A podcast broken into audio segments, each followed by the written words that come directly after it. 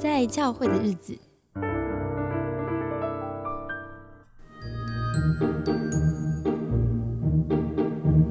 欢迎收听得罪神学院系列。今天再一次很开心邀请到 Andrew，欢迎 Andrew。好，非常感谢 Cindy 再次邀请我上您的节目。我们聊到第三集哦，大家不知道会觉得我们前面不够火辣，所以我们这一集要开始一开头就直接一点喽。那我们想要来谈谈，就是哎，我们平常想到神学院会想到什么问题？先访问一下 Andrew，你现在心情怎么样啊？呃。我有点怕讲错话哦，怕这个如果得罪了谁的话，可能以后他们就再也不邀请我到他们学校去，呃，或者如果我有一天有朝一日想要真的去读个这个博士的时候，他肯定就不愿意帮我写个推荐函了。好好，这样不要害到你。希望他们会演示英雄，就是他们听了节目以后就很欢迎你这样。好，那我们我们来聊，就是可能常常想到神学院，就会觉得好像有一些可以值得思考的点。那不知道你通常你一想到神学院会有可能有哪些问题的时候，你会想到什么呢？呃，我想当然也要看就是是什么样的神学院了。呃，因为呃，一般当我们讲到神学院的时候，我们可能会想到一些算是比较传统学术性的神学院，呃，像比如说呃台神、华神、南神。呃，信神、敬神、圣光，嗯，但是现在越来越多教会，特别是那一些所谓的 mega church 的超大型教会，啊，他们都有他们自己的一个培训系统，呃，那当然最著名的，我想就是这个林良堂，它有它自己的这个灵神，啊，那他们走的路线就跟呃这种就传统的神选就很不一样了，啊，那。呃，正好我呃，就刚刚也在跟一位朋友在聊，嗯，他们是有自己的培训系统，啊，他们教教会很大，然后也有很多分堂，嗯，所以他们的神学，就说他们的神学培训，呃，其实完全就是针对于他们自己的传道人，呃，他们也就不需要有传统的神学院在做多余的神学培训了，嗯。啊，那一般传统的神学院，它的嗯优点当当然在于就是它有优良传统，然后呃它有很好的这种学术的这样的一个底子，呃，但是这些神学院你说它的一些问题的话，就因为它就是从学术做它的一个出发点啊，所以你要在这样的神神学院教书的话，那你首先一定需要是有 PhD 呃这样的一个文凭。啊，过去可能不需要啊，但是我想现在呃基本上都需要，呃，那所以他们其实是以学者为主啊，作为师资，呃，那的造成的问题就在于就是那有些时候他们可能呃所教出的内容会相对枯燥啊，或是艰涩，可能下面的学生未必能够消化得了啊，那就算能够消化得了，就是说可能神学生本身因为他。反正就是说，我就专心要把所需要读的东西把它读懂嘛。但是问题在于，就是 OK 好，他们毕业了，然后他们要再把他们在神学院所学的这些东西，要再传递出去的时候，就发现一般信徒根本听不懂。所以未必是他们上学的时候，他们会觉得老师讲的很枯燥，可能他们会觉得哇很新鲜，然后也很有收获。啊，那越是他们在上课的时候觉得觉得很有收获的这样的学生，时常是当他们在慕会的时候，他们的会众就越觉得他们讲的东西是过于可能深奥啊，或者就是根本就跟他们的实际生活相差甚远啊，所以变成就是说啊，他们所讲的东西，然后包括就是他们慕会发现，就是说有很多东西其实很多技术性的。一些比较实践性的东西，他们在神学院根本就没有学过，啊，或者说，呃，就所有大部分时间都是花在这个读懂这个两千年的这个教会历史和教义史和这个新旧约和这个希腊文、希伯来文，呃，所以他们也没有太多时间去专注在一些比较实践的一些科目上面，啊，所以就导致就是真的要慕会就发现，哎，好像不大有，就是说好像这个功力不够啊。啊，这个学的这个武功学的全是内功，然后外功就学的甚少啊。那另外一个问题啊，就是呃，因为这种比较学术性的神学院，他们着重点还是在于啊，就把这些学问能够学好你那个这个论文一定要按照这个正确的格式去去去写啊，所以就说灵命并不是一个可以简单的用，比如说学术论文可以去反映出来的啊。你祷告生活，你读经生活如何啊？你照样还是可以，就是在写的报告当中，你还是可以拿拿个 A，拿个 A 加啊，更不是问题啊。所以就这样注重学学术的这个神学院。所教出的学生啊，灵命是否有所所成长，其实是个问题啊。所以我想，这个是一般我们传统说的这些神学院有时会产生的问题啊。我的朋友他念神学院嘛，然后他就是学了很多这个原文解经，然后很认真做了功课，分析了一一篇经文，然后上台去讲。但是因为他是在台语教会，所以都是比较是年纪比较长长的一些长辈们，就会嗯，在他讲完之后下他下台之后跟他讲说，就是嗯，你讲的有一点。反 反正就是婉转跟他说，你讲的有一点点难，有点听不懂，有点无聊。嗯，对，可能需要需要更这个接地气一些，对啊，那我想说，嗯，对，对我这个朋友来讲，一定很挫折嘛，因为他是真的很认真把他在学校所学的运用在他的讲道上。嗯，然后我也观察到一件事情，就是他会认为是，嗯，会有的程度不够，所以他好像我偷偷观察啦，我觉得他没有想要调整自己，耶。他比较是觉得希望可以透过持续他的坚持，可以改变会有。啊，我很有同感的啊，呃，至少至少至少我说的就是呃，当我刚出来幕会的时候，那那其实我我想我就是以刚刚您所说的这种态度，呃，为什么呢？因为我认为就是说神学院就是一个标准嘛。那呃，既然就是说神学院已经制定标准在那里，那现在我神学院毕业了，然后可能我成绩还算 OK。啊，表示什么？表示就是说我达到了这个标准。那接下来我就是要尽可能的让我所牧养的也能够达到这个标准。啊，即使就是说不是这个八十分，那也要也要六十分嘛，对吧？就是说我把这个神学院的标准，把它就带入到教会，然后发现其实这个标准对于绝大多数的会有根本太高了啊！除非你牧养的正好是这个。这个博士呃博士后的一一帮人，这样的话，那你那没问题啊！你把神学院所教的这这些东西都把它带入到教会里面，可能他们吸收的非常快，然后还觉得不够呢。嗯嗯嗯嗯，所以所以那就是代表很多神学生都会碰到这个困难。那你那时候为什么会改变想法？因为你一开始觉得是希望把会有的程度拉高嘛，后来你怎么样甘愿就是调整自己的？这个思考的方式呢？最简单原因当然是为了生存了。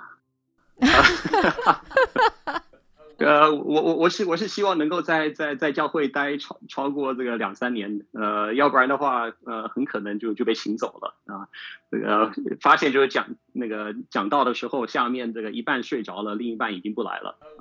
啊。呃呃，但我想一个一个另外一个可能说，就是我经过了一番的一些。反思和这个对于无论是这个华人文化也好，还特别是台湾文化的一些了解，我发现就是说，呃，其实我讲的这些东西，呃，以西方的这种传统啊，无论是这个这个希腊传统也好，还是呃，就启蒙运动以来的这样的一个就是呃，所谓这个这个现现代化的这种传统，呃来说的话，呃，其实是完全是。是可以迎合他的一些需求，也就是说，呃，你一定要很好的论证，你需要有好的辩证，呃，你所说的一切都需要有好的呃论据，啊，那下面的人才愿意听，才相信你所讲的东西，呃，就好有点像这个律师在这个法庭一样，嗯，所以我发现就是说，呃，这个神学院的训练帮助我，让我能够成为一位啊，就是为上帝辩护的人，就是类似像律师这样啊，那。所以就是说，我在我在讲台上面，我来我来教课的时候，我就要就是说，我要证明说，为什么圣经里面讲的这些是对的啊？为什么这个真理是合理的？但我发现，呃，如果把这样的一种思维，把它就是带入到这个华人，特别是当代台湾的处境，更不适用。呃，为什么？因为很很明显，就是这个是整个一个西方的这个思想脉络，中国没有经历过这个启蒙运动啊。嗯。呃，那当然有经历这个，比如说五四运动啊，呃，然后呃，毕竟可以说，整个就是台湾的这个教育也是有受到就是五四运动以来的这样的一种呃新文化思想的一个影响。然后，所以我们的大学其实跟西方大学也差不多。呃，但即使就是体制上是相似，呃，但其实文化和就是一般老百姓的思维模式还是很不一样。所以，这样的一种这个辩证式的一种思维模式。就就就有点像，就是说你你你你是在就是中学你有学过微积分，但是你等到出了社会之后，然后突然间有一个人就跟你就是不断在在在聊这个从微积分如何看待这个生命，嗯，他说啊啥，呃，貌似我好像这个有一点点印象，就是微积分到底到底在讲什么，但是但是你用微积分来分来就是来论证的时候，我觉得跟我生命没有关系，嗯嗯。十年前我学的那那一套东西，我已经交还给老给给我的那个高中数学老师了啊！你现在在跟我讲这些，我觉得对我而言只是让会让我头痛而已。嗯，没有感觉哈，而且我我在想说，好像像英文的，比方说写文章的方式，他们很习惯把重点放在很前面，就西方的一些思考方式。但是像中国很多文学，我们都是把重点或者我一个句子，我们也会把最重要的事情放在最后面，我们前面会描绘很多情境。嗯。然后最终才把我们的重点讲出来。所以像我自己听讲到，因为很多的牧师讲到是三点式讲道法，就是他们会先告诉你，他从他的题目你就知道他今天要讲什么。哦，对对，我就会觉得哎，我好不适应哦，因为我觉得我如果知道你题目就在这里好了，那为什么我还要听一个小时听你解释这个题目，然后三个点这样？对，觉觉得就是没有完全没有惊喜嘛。对对对，好像不是不是我们说话的方式。好，那呃，当然，另外一种神学院，刚刚也提到啊，就是比较实践性的神学院。嗯，呃，那呃。实践性的神学院，他们也就是看到传统神学院的问题，就刚刚所所讲的。我想这些对于就是那一些比较走实践性的，包括就是那些大教会，他自己有神学培训系统的，嗯嗯，啊，那他们就是因为觉得就是说传统神学院毕业的学生啊，受到的装备就比较是西式的这样的一套，就是完整的一套神学制度，但是问题是未必适合啊台湾处境。啊，所以他们就做很大的调整，然后他们就从牧会开始，他们就从就是实际上你作为一个牧师，你作为传道人啊，你每个礼拜你需要做哪些事情？那啊，竟然就是说一个牧师需要做这，比如说十样事情为主啊，那我们就每一样我们就来做好的这个完整的培训，让你就是说技术上你是一定可以过关的啊。那对于就是呃这种。神学体制就是说，整个这个，比如说两千年这个教义史，呃，它可能所涉及的就没有那么多，所以造成的问题是什么？造成就是说，呃，当实践出发的时候，就比较难有系统性，因为别人就是说，OK，好，那如何这个如何给人受洗啊？如何这个讲道？然后如何讲道？就是又要讲的让这一般的这个信徒或是慕道友觉得就是说，哎，有吸引力。啊，那肯定就是说是以主题性的讲道为主啊，然后跟比较贴近生活化啊，啊，那这样的这样的讲道当然就是说可以吸引人，但问题是它很难能够再跟就是整个就是教会传统呃教义传统呃系统神学呃甚至是整个就是说新旧约神学能够连接在一块。嗯，啊，那这也你说。哦，我想到是你这样讲，我我就想我在想的是说，那到底跟小组长训练有什么不同？只是说这个小组长他可能会做一些牧师需要施行的一些圣礼，比方说圣餐啊，或是主主持追思啊，但他原则上还是一个非常应用性的、很有技术操作层面的学习嘛。嗯，所以所以嗯。是不是我们想象中牧师跟小组长他还是有个本质上很大的差别？然后我不知道那个差异是什么，不知道你怎么看？嗯，要呃，我觉得呃，当然我不能就是百分之百说，就是我呃观点是对的啦，呃，但至少我的印象就是说，呃，那些比较从实践出发的这样的一种神学院，或是有些是神学培训中心啊，或是呃，就是呃。教会内的这个培培训系统，嗯，他们的就培训其实大致上就是说从这个小组长，然后就做了比如说一年两年的这样的一个培训，然后逐渐的，就是你比较是从就是说你能够发展，你能够做的多好，并不是说你就是啊三年毕业了，然后你就可以案例作为牧师了。no 不是，而是就是说你啊是否能够成功的带小组，然后这个小组又可以就是再继续呃繁殖下去，呃那比较是从你的这个能力呃你带出来的这个实际效果呃就决定了就是你是否能够。就是成为传道人，成为这个牧师，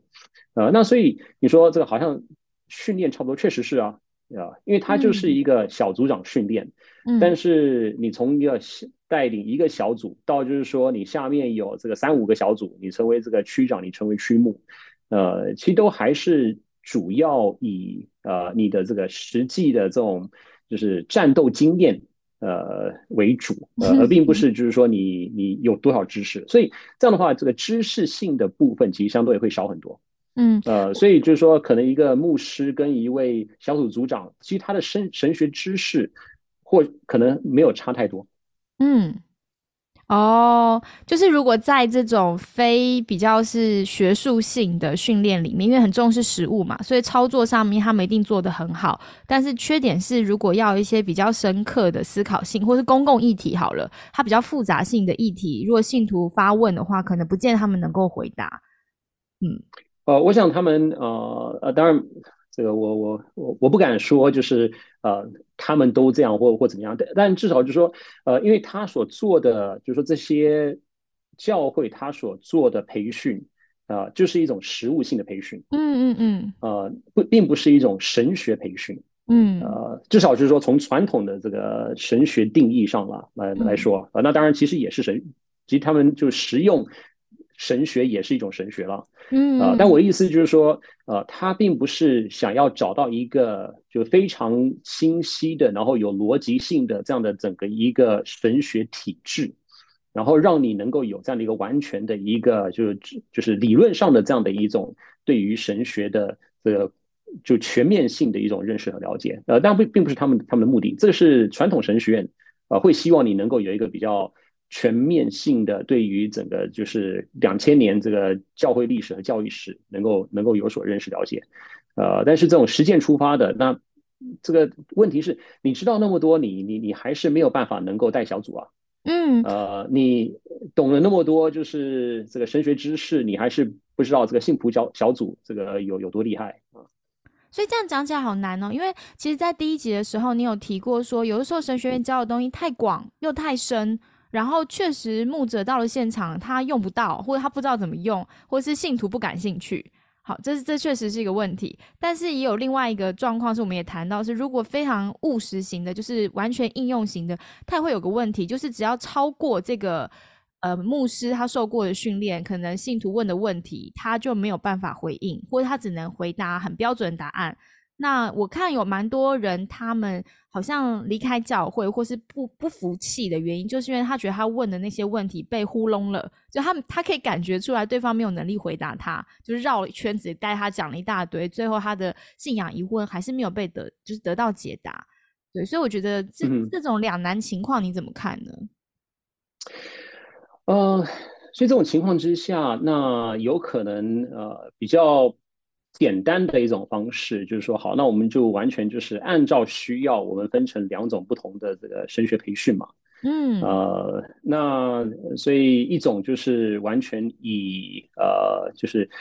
知识啊，或者说嗯，能够建构起一个完整的基督教世界观，呃，作为你的切入点。呃，那这个就比较适合呃知识分子。嗯，啊，因为。他能够，就是说，把他的信仰和他呃思想的这个方方面面都能够融会贯通，呃，然后这也包括，就是说，刚刚你讲到，就是如果有一些就是一些社会议题啊、时代议题啊，呃，那呃，作为一位就知识型的基督徒好了，呃，那这样的话，他就比较容易。呃，能够就是说以他的对于这个信仰比较全面的一个认识了解，然后再去回应这些呃时代议题，啊，那我想这是一种培训，呃，那另外一种培训其实就是一个比较以就是说传福音啊带小组啊带门徒啊，然后就是呃亚刚所所提到的这样的一种一种实践呃神学或是实践的这个呃牧者培训，嗯，那这样的话，就是说他所面对的对象，我想可能就比较不属于呃知识分子，啊，因为。刚刚你也提到，就如果像遇到一些知识分子，然后他提丢出很多就是一些呃社会议题，然后说 OK 好，基督徒怎么看待这些议题？啊，那他发现呃这个神学没教啊，这个教会没教呃，然后我们的这我上面的这个主任牧师他也从来这个不会去碰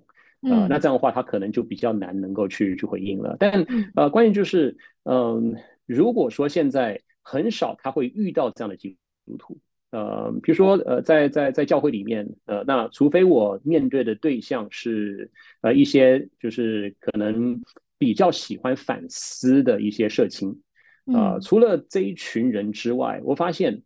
嗯，一般来讲，我根本就没有必要会会就是说回应这样的一些就是信仰与这个社会，呃，信仰与就是世界观的信仰与哲学，呃，我根本不需要去回应这些问题，呃，因为从来就不会有人问。嗯。呃，那呃，我会碰到一些比较有知识性的一些社青，其实也就就是因为他们就觉得就是说这个呃，这个 Andrew 好像比较喜欢聊这些问题，然后主任牧师也会把这些人丢给我，嗯。啊，那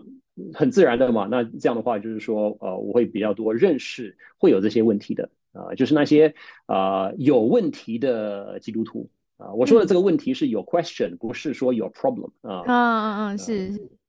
哦，可是这样子听下来，因为我觉得，比方说，可能五六十岁以上的，甚至更年长一点点的长辈，他们那个年代的，嗯，知识教育的落差比较大。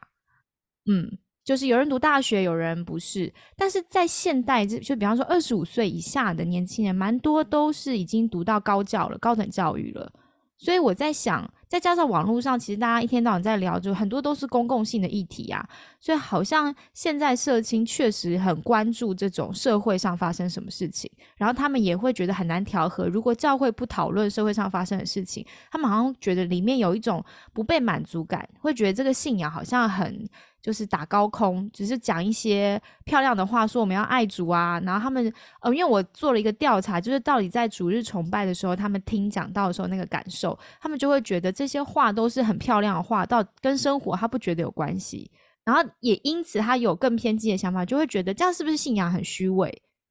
嗯，所以我在想的是，这这是不是教会中的一个世代的落差，或是一个时代的变化？嗯。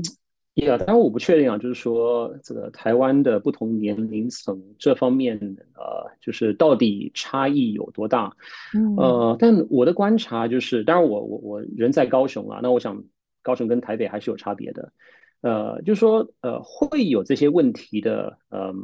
我想可能是十分之一。哦，就以刚刚您所说的，就是比如说社青啊，包括大学生，对吧？呃，因为我发现很多的一些高中大学生，其实他们所关心的还是就是呃，这个吃什么、穿穿什么，然后去哪玩，然后和和谁交往，嗯，呃，大致上呀，就说这这种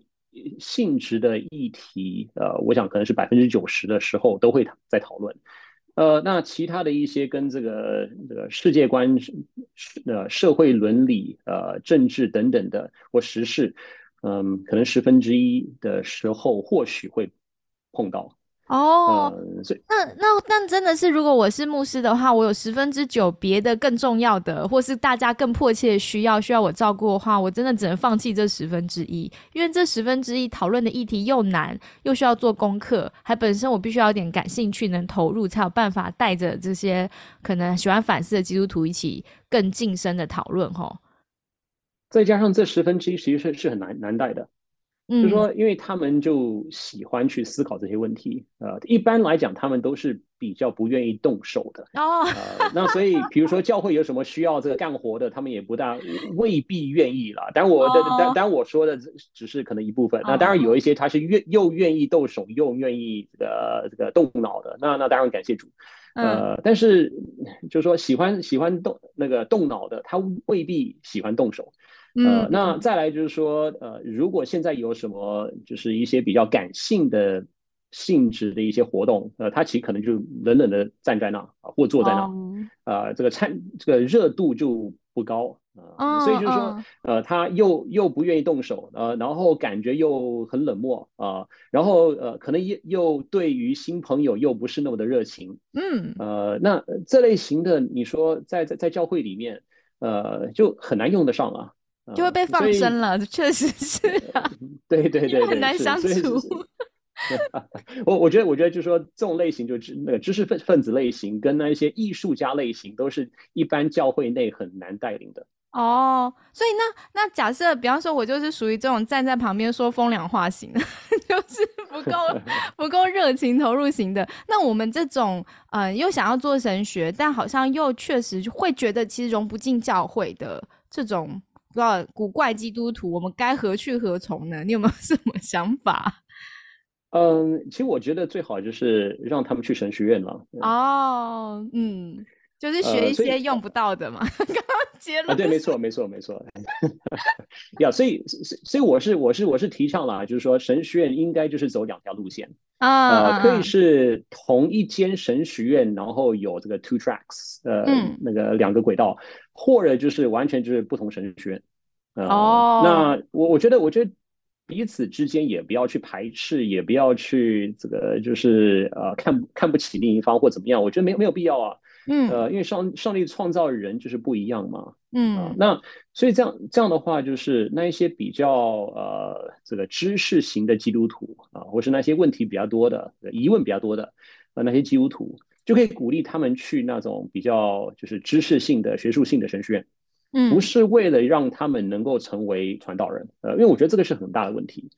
啊，就是这样的这样的人，他可能根本不适合当这个传道人，根本不适合当牧师。为什么？因为牧师你需要就是十八般武艺啊。嗯，那我我说就是一般那种这个传统的这个牧师，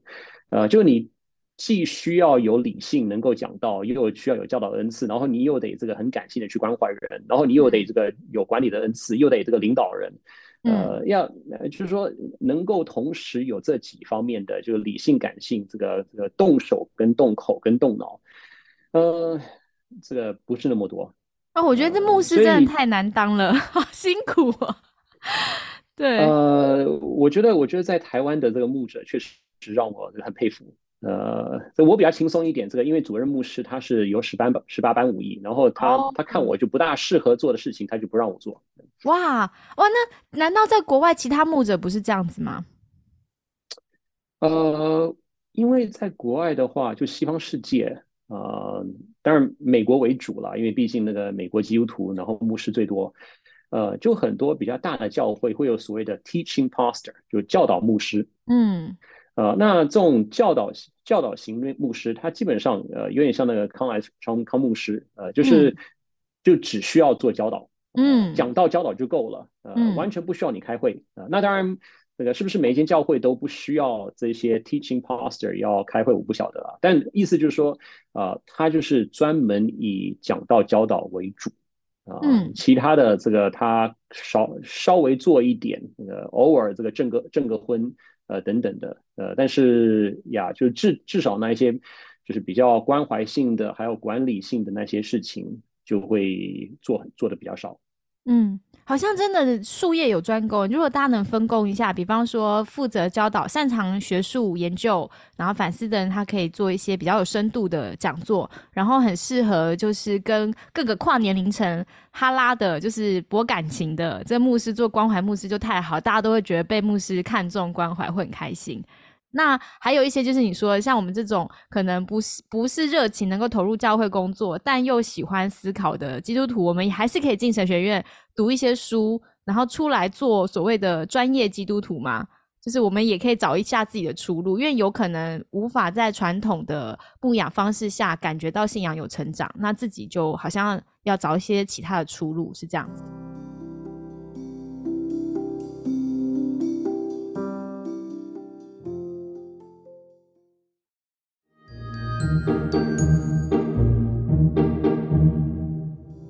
望大家对于三集下来的内容，觉得有一些些帮助。今天很谢谢你来参加我们的节目。